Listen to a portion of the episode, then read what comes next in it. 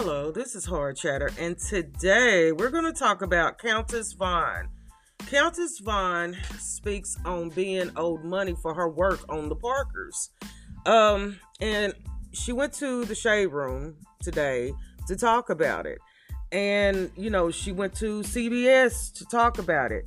But I'm looking for actual receipts. Um, it's hard when people take the opportunity to go to the internet to state their claim. Like we might be a judge and jury, and we're not. We're just seers of the malarkey.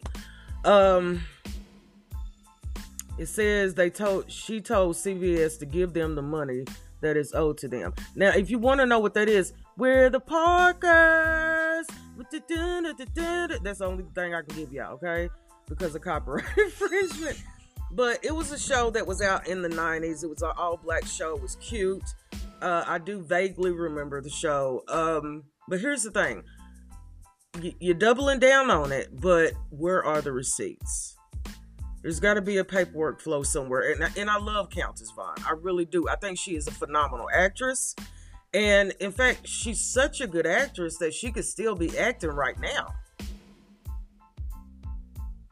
Crickets you know, like, what are you doing right now? I mean, people haven't seen you in a while, and you pop up, and the first thing you talk about is people owe you money.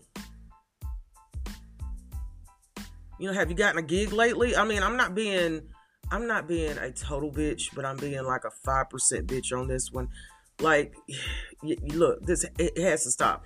The internet is looking like a big ass circus, and everybody including their mama and daddy, is taking the opportunity to go to the internet begging for help with no solution and no evidence and nothing to back it up. And it's it, it's happening a lot.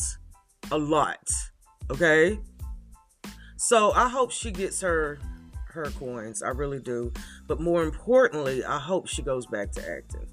She's a beautiful woman. She still can act. Go back to, you know, making great movies and shows and you know, do some stand up because she is funny. You know, I mean, do something, but you know, to come to the internet, you know, wanting help and with no no options, no nothing.